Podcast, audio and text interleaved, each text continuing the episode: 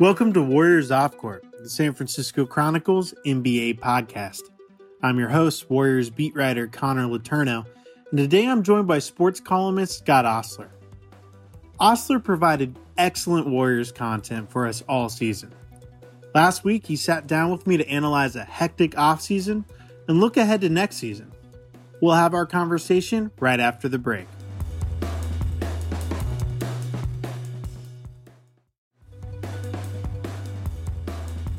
Hey Scott, so here we are in the bowels of the Oakland Convention Center in what is still the Warriors headquarters. It will it will only be that way for a few more weeks as the Warriors make their transition across the bay over to Chase Center in San Francisco. So this is probably going to be our last pod in the Oakland Convention Center. So sad moment. Um, this might actually be my last time ever in the Oakland Convention Center because I'm getting ready to take some time off and by the time I get back, the Warriors will be fully transitioned over. So um, I guess we should kind of take a beat to to reflect on all that was the glorious downtown Oakland facility.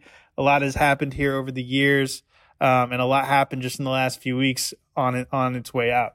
This has been our home, like for the last well, you for the last five year, four or five years, and me for longer than that. But me especially in the in the Steve Kerr era with all the stuff that's been going on. We're just here all the time, man. It's like our home. And uh, yeah, you just uh, I'm flashing through my mind uh, kind of a rolodex or what, what of, of, events and like Steve Kerr hiring. The press conference was held just upstairs, and every press conference basically we've that's been of any significance at all. Kevin Durant signing, all that stuff has taken place right here. So it's kind of history. They should put up a plaque, right?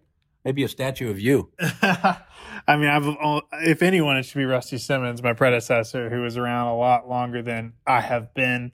Um, spent a lot more time in this this building, but uh, like I just alluded to, um, the Warriors, I guess, kind of went out with a with a bang, or you know, I, I, that's probably not the right word, but with a lot of commotion. Um, uh, there, the last few weeks have been pretty surreal. Um, the Warriors have had complete roster overhaul all in the wake of the Kevin Durant departure for the Nets. We knew as soon as Kevin made his announcement that he was going to Brooklyn that the Warriors were going to have to make major changes. But I, to be honest with you, I didn't expect them to be quite as seismic as they have been.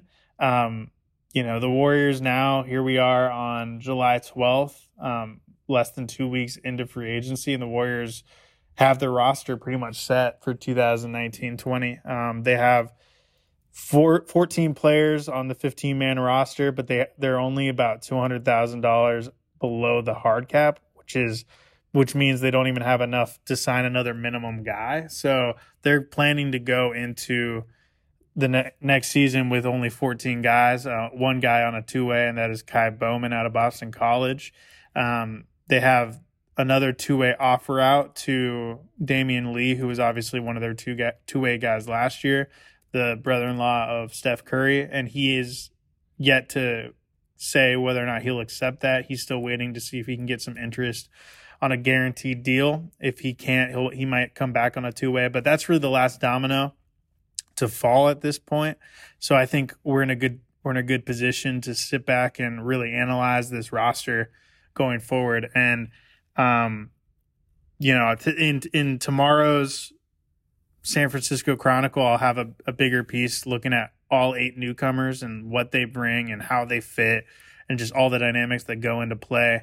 But let's start chronologically. So, in past episodes, I've analyzed the sign and trade for D'Angelo Russell and all that went into that. But we've actually come to to learn even more details about that in co- in recent days. It came out yesterday, reported by ESPN, which I was able to confirm that Kevin Durant actually, you know, a lot of people said on his way out, oh, he did the Warriors a favor, but he actually told the Warriors, look, if you're going to do this deal, you have to throw in a first round pick because this isn't uh, this isn't fair. You know, doing a doing a sign and trade for me for D'Angelo Russell isn't a fair deal. You got to throw in a first round pick. Um, what did you think hearing that, and what do you think that says about how Durant really felt about the Warriors? Well, one thing it says is I think he'd be a hell of a general manager someday.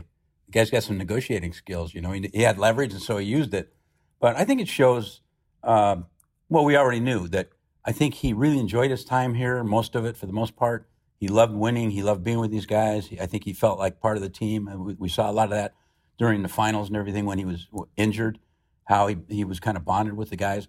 But there was also that that distance that was never gulfed. I think that um, with Kevin Durant, you just never got.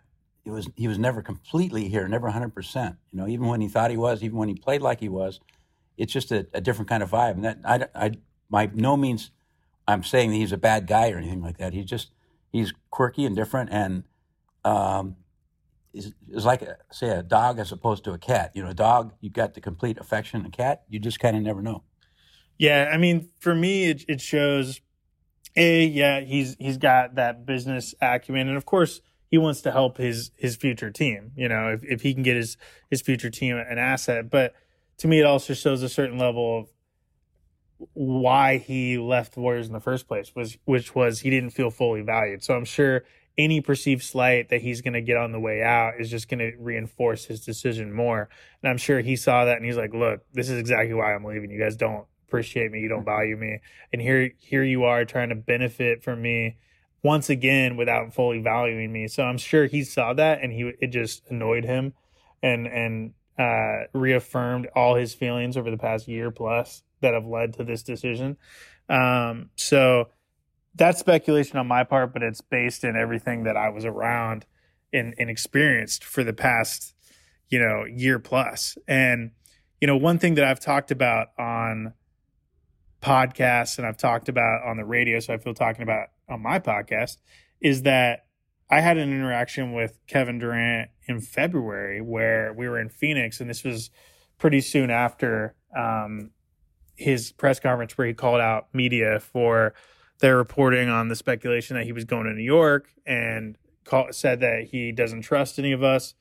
And he came up to me and and basically uh, took issue with something I had said on a podcast. And what I said on the podcast was that Kevin Durant is that my belief, based off talking to people and just what I've I've noticed being around Kevin, is that if he if and when he does leave the Warriors for the Knicks or the Nets, it'll be to it'll be to join Kyrie Irving. It'll be to follow Kyrie Irving. Now, that is something that might sound really obvious right now, but at the time, no one had actually really put it. Not a lot of people had really put it publicly in those words.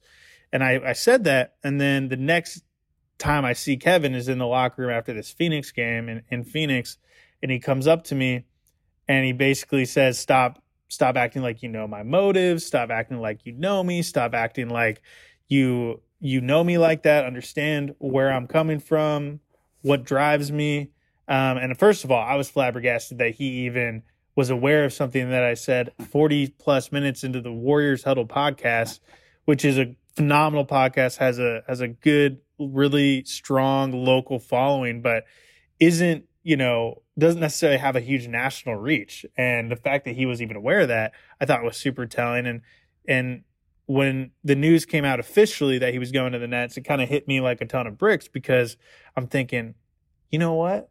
That's why that hit him so hard. Yeah. That's why it, it, it touched a soft spot because the reality is we know now this has been in the works probably going back to at least February, if not sooner. So he he's known that he's going to go play with Kyrie, and the fact that I said that in a public setting on the Warriors Huddle podcast made him, I think, very uncomfortable, and uh, and so it, it was kind of enlightening for me. Yeah, and by the way, uh, Kevin, and we know you're listening, so best of luck in New York next season with the Nets, and and uh, thanks for listening to this podcast. Um, and by the way, that's one of the, the things I kind of liked about Durant in terms of covering him as a player is that a lot of players in all sports are now because maybe because of the money or whatever they're kind of above us in station they're above writers and media people and they act like we're not even there in some ways. And and i think a lot of them believe we're not even there. We don't even exist in their world. But durant actually you know paid attention to what we wrote and talked about and and and said. And i think that that's kind of cool. And he also was not afraid to kind of react to people, maybe not the way we always thought was perfect and everything, but to, to, to, react and interact with people in a human way. You know, there were a couple of interviews I did with him, and I was certainly wasn't close to him or best friends with him in any way. Um, I was just a guy on the periphery who, who he probably doesn't even know my name, but he would go deep with interviews and he would really talk about things, you know, kind of in his heart. Um, and so in a lot in a lot of ways, he was uh, a, a good guy to cover in that respect because I think he showed more of himself than a lot of guys do. Yeah, he was a very complex person, and I think at his core, he was a very genuine person. Um, but you know, the the big the big thing right now is I don't think people, Warriors fans are are interested in rehashing why Kevin Durant left for the Nets. I think it's pretty understood at this point why Kevin Durant left for the Nets. The big the big thing now is what does this mean going forward? What how how did the Warriors respond? And just kind of taking a big picture look at it, how did you feel about how the Warriors handled Kevin's defection? You know, very quickly having to respond and go out and and give up a ton to go get someone like D'Angelo Russell from the Nets in that sign and trade, and then give up Andre Iguodala, uh, give up a couple first round picks, give up five plus million dollars to secure a 23 year old All Star and D'Angelo Russell, then go out and pick up Willie Cauley Stein on close to a minimum, a guy who's probably worth far more than a minimum, a guy who can come in and be your starting center right away. Resign Kevon Looney when you're already facing a hard cap and you know you're under heavy financial constraints to even fill out your roster, and then go out and get Alec Burks on a minimum, go out and get Glenn Robinson the third on a minimum, and then earlier draft three guys in in the in the draft later picks who might need to play some sort of role next season. Eric Paschall, Jordan Poole, and Alen Smailagic. Um, you're looking right now at you know, and then also the the one I almost forgot was the the trade of Damian Jones, who was in, entering his fourth season in the league, was still playing summer league, and hadn't really proven anything, even though he had a lot of opportunity. And and I think that the clock was kind of ticking on him. They traded him along with the second round pick for Omari Spellman, who was a first round pick last season with the uh, with the Hawks. had had an up and down rookie season, but I think is younger and has some potential. Um, so I guess after rehashing all those moves, the reality of the situation is a team that didn't have very much roster turnover, turnover the past five years now has eight new players. Yeah. Eight of their 14 players are new. And of those 14 players, 10 of them are 25 or younger. The four others being Draymond Green, Klay Thompson, Steph Curry, and Alec Burks. Alec Burks is only 27. So all their new guys are 25 or younger, except for Alec Burks, who's 27. Yeah, and you're asking me how I think the Warriors handle that in terms of the front office and everything. I think they handled it great. For one thing, I think they were anticipating it. They knew there was a good chance that this was coming, that Durant was going to leave, and so they've been. they didn't just sit back and, and wait to plan everything. They've been trying to plan and think what what if Durant leaves? What are we going to do? What are we going to do? But still, there was a lot of scrambling around to do. And Durant didn't leave in a super most gracious way, I don't, I don't think. Like some guys leave, they take out a full page ad. We've, we've seen that in newspapers and say, you know, thanks for the fans, thanks to the organization. Durant didn't do that, which is not unexpected. But um, so the Warriors could have been, you know, a little snarky about it or, or kind of dismissive. And I think they, they took the high road, which is cool. They basically, you know, thanked him for the years and, and honored the fact that he contributed to, to two rings and three NBA finals. And, uh, you know, why, why be jerks about it? You know, there, there really no reason to be. They would have had to go out of their way to do that. And I, I think it was cool. I think it was, and not, not only that, but I think there's an, a, a sense in the organization of like a new beginning. Okay, we weren't going to keep this going forever. Uh, maybe we would have wanted to have Durant back for another year and see if we can make a, a serious run at another title right now. But I think there's also a sense that all right, we did that, and and the world moves on, and let's get a fresh start, and let's let's go out there and see if we can rebuild this thing like a new adventure. The Warriors got some criticism after the sign and trade for Russell. A lot of people said that it was an act of desperation, that they panicked, that they should have let things unfold a little bit more, seen seen where the market was, gotten more for someone like Andre Iguodala. Um, tried to find a way to to get some value and bring back a, a talented young player that maybe is a better fit than D'Angelo Russell, who's obviously a pick and roll guy in, a, in an offensive system that is all about motion and, and does not have very much pick and roll, to say the least. Um, what do you think of that criticism, and do you think it's fair? I think hey, criticism is always fair and something like that because there's no black and white answer. But my feeling is that uh, a lot of people are kind of saying that the Warriors did this kind of out of desperation because they're so afraid to go into the new arena that Joe Lacob and and his guys are afraid to go in this new arena with a really crappy team, and so they're desperately trying to get some reasonable ball players in.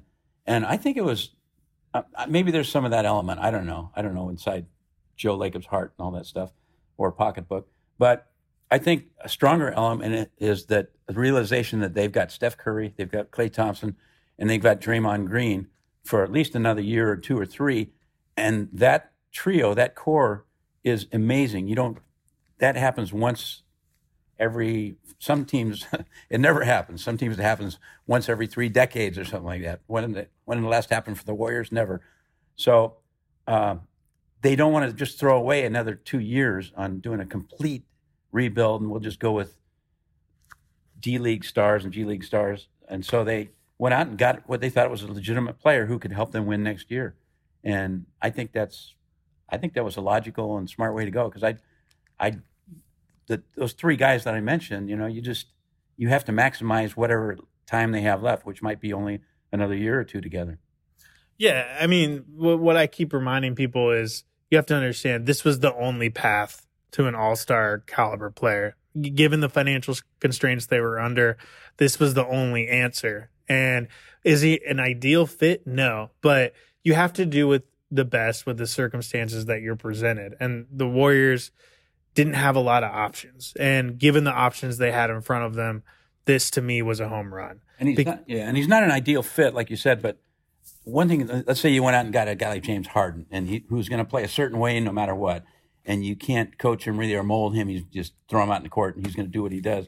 This guy seems like he, from what I've seen and read and everything, that he will be coachable, that he will be um, accepting of if Kerr comes to him and says, "Look, we want to do more of this and less of this," and that that he's not a, a, hard head, and that he he's a really talented player who can kind of bend his game to to suit the Warriors.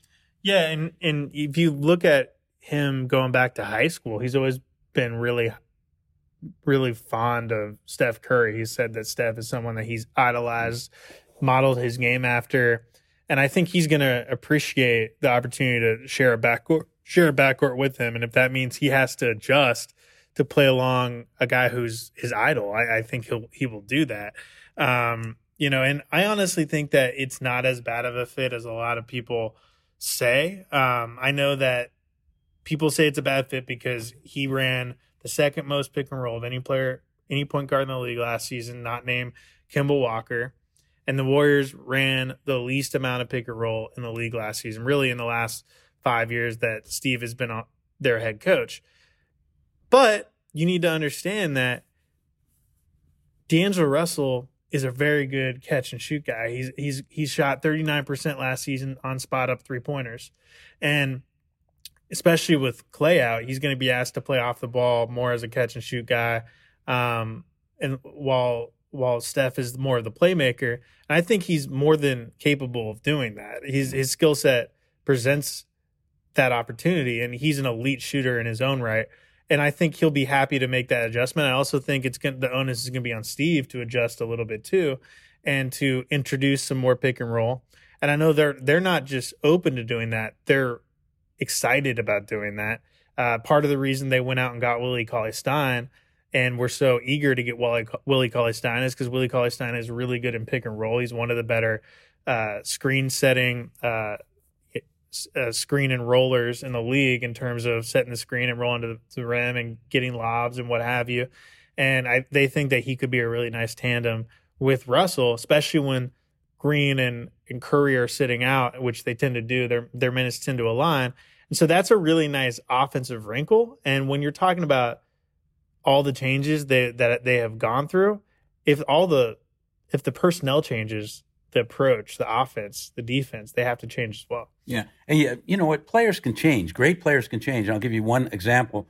There was a kid the Warriors had five years ago. Really outstanding player, all star level player, and uh, new coach came in and he had to completely change his game. And his name was Steph Curry, and he played a completely different overnight. Was asked to play a completely different style of offense, and he did, and it turned out pretty well. A couple uh, MV, league MVPs, uh, three league titles, and so forth. So it can be done. Yeah, yeah. So uh, obviously, uh, you know this this kind of spelled the end. The D'Angelo Russell sign and trade, as we alluded to, meant that the Warriors had to pay quite the steep price, and and that meant the end of an era, really. In in not only trading Andre Iguodala in what was essentially a salary dump, but also waiving Shaun Livingston, which is a really sad way for those tenures to end. Two guys who were instrumental in this dynasty, um, leaders of that second unit, essential locker room guys, professionals, and ever since the word, I heard that members of that front office shed tears when they knew the ramifications and they understood what was going to have to happen because this is a human there there is a human toll to this. There, the, the, these are relationships built over the course of years, and just seeing the other side of that. What did, what did you think? You wrote a really good column about the end of the Andre era, what he meant to the franchise. What did you also think about Shaun and and having to get waived the way he did? It sounds like he's still open to playing somewhere, but he'll probably have to go chase a minimum contract on a on an also ran team. So, what what what do you think all that? Well, I remember I thought back to five years ago when they got him and they picked him up. I don't think he was in great demand. He was 20, was he 20? No. He's 33 now. So yeah, so he was 28 or 29. But he was way over the hill because he'd had the injury early in his career and he'd come back somewhat. Never been the same guy. Knocked around the league, played for about 90 different teams in the NBA. And they picked him up as a backup point guard. And nobody, zero people were excited. No fans, nobody. Okay, it's Shaun Livingston. Okay, so what? He's a nobody. He's a non-factor, and he turned out to be a, a really key part of the the whole five year run. Not only in terms of um, the way he played, because he was a very solid player. You talk about Andre uh, Andre Iguodala being the babysitter and steadying things down. Um, Shaun did a lot of that too. You know, very steadying influence, very calming kind of guy, and also a dynamic player. You know, in his in his a you know small role, twenty minutes a game, twenty two minutes a game or so, which was but it was very significant.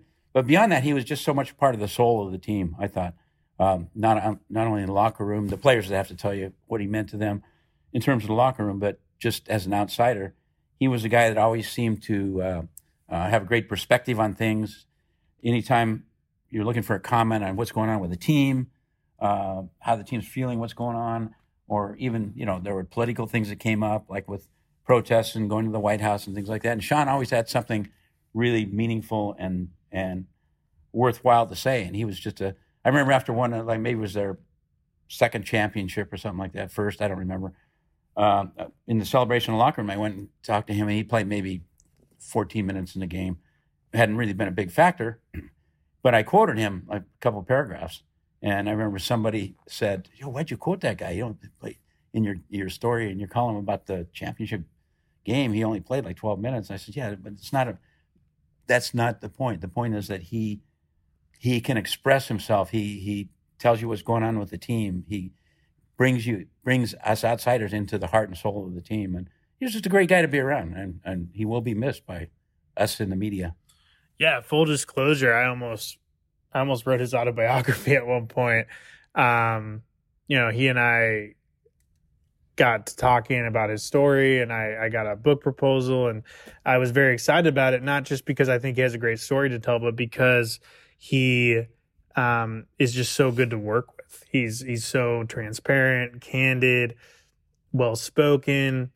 He was always a go to for me when it came to an important locker room issue or important thing that needed to be talk, talked about, if I wanted someone that I knew was not going to give me any BS and was going to tell me like how it was and give me a true pulse in the locker room, Shaun was always my go-to guy. And so I'm going to miss that because you know, I got to find a new one of those and those those aren't easy to find. You know, those those guys don't grow on trees. So um, you know, the the reality is these guys are going to be missed from an X's and O standpoint, but they're also just missed from a legacy standpoint and a and a locker room DNA standpoint. Um, but you know, as as sad as seeing those guys go is for a lot of people, um, there's also I think an excitement about newness and and just a, a, fresh locker room. There's so many unknowns right now. There's so many changes.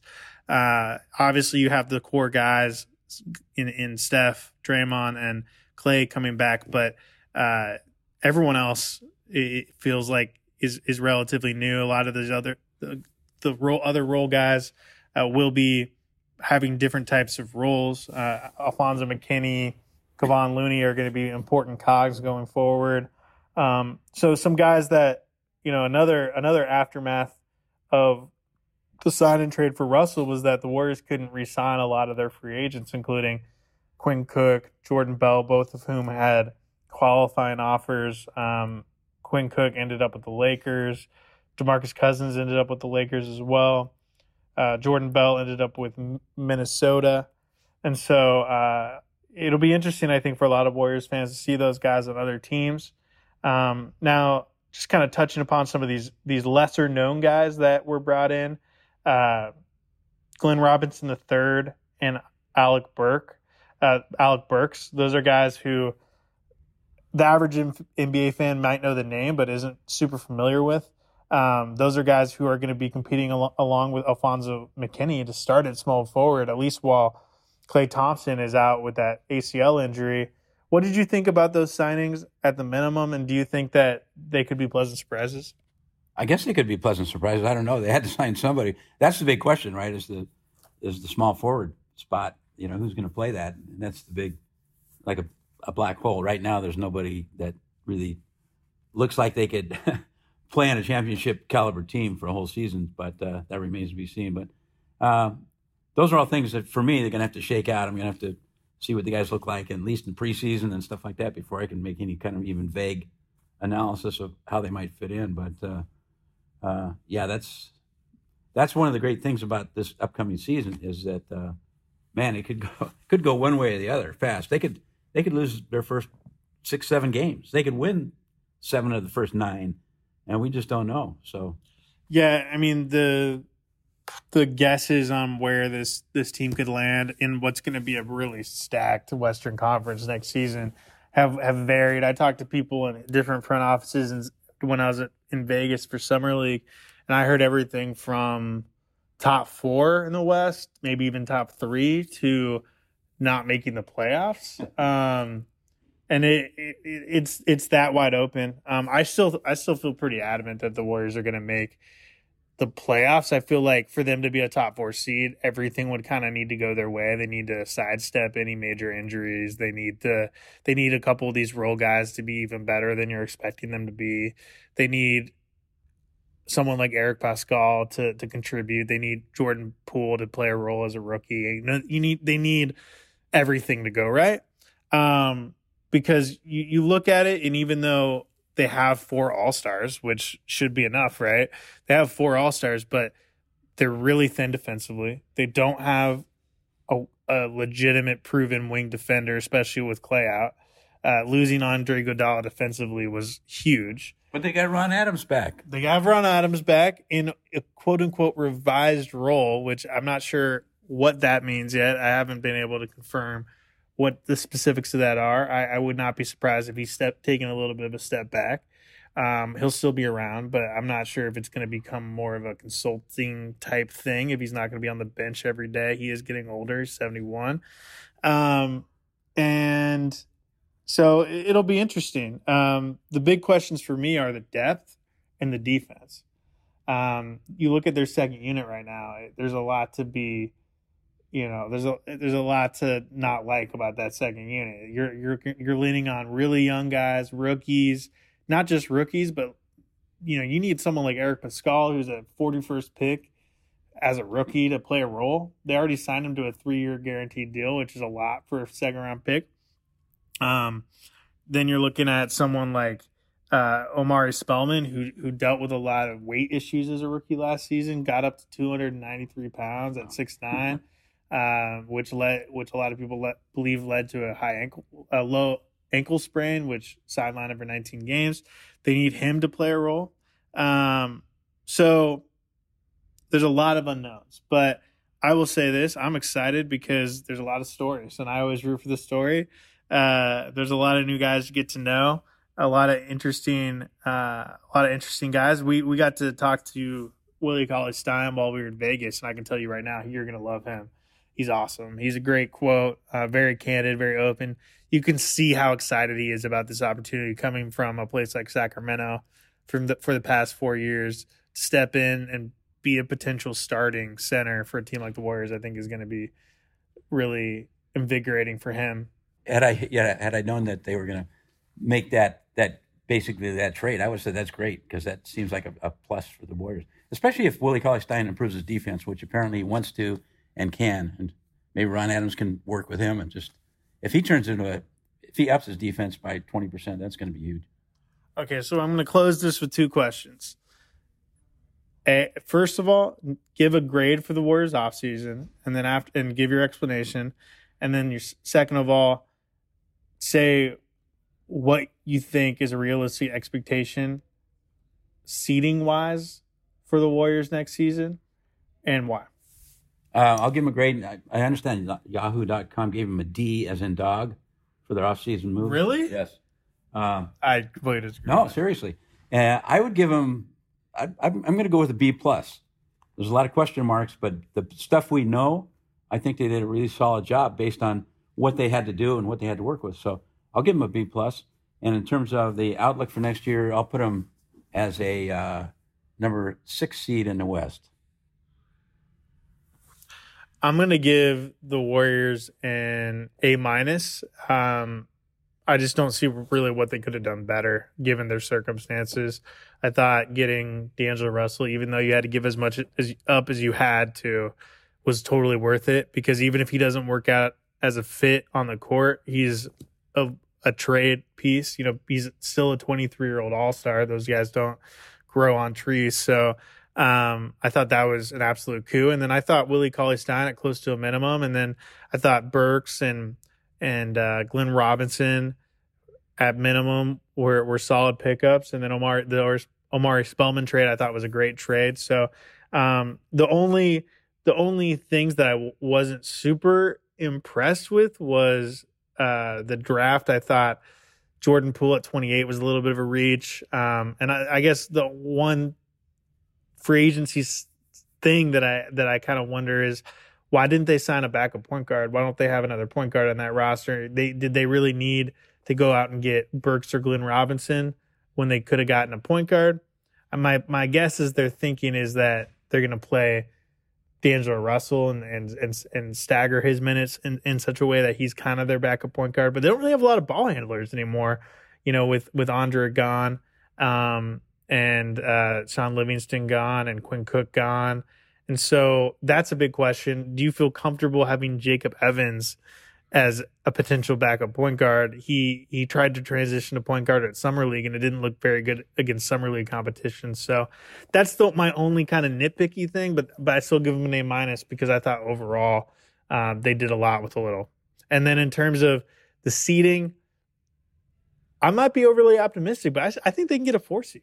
I do. I do. I think, you know, Klay Thompson is uh is looking like he could come back as early as early December and and guys coming back from ACL injuries tend to uh come, be as good as they were pre-injury and if anyone can do that it's it's Klay Thompson. So um I think once they have Klay back, I, I think I think he can I think even though he's not known for being a small forward. I think he can be a small forward. It's really about who you defend, and he can defend small forwards. And I think, like I said earlier, I think D'Angelo Russell can play off the ball. And if worse comes to worse, you trade him. But um, yeah, so I think it'll work. Um, I really do. Um, and I, I, I, do think that a couple of those bench guys will be better than we think they're going to be.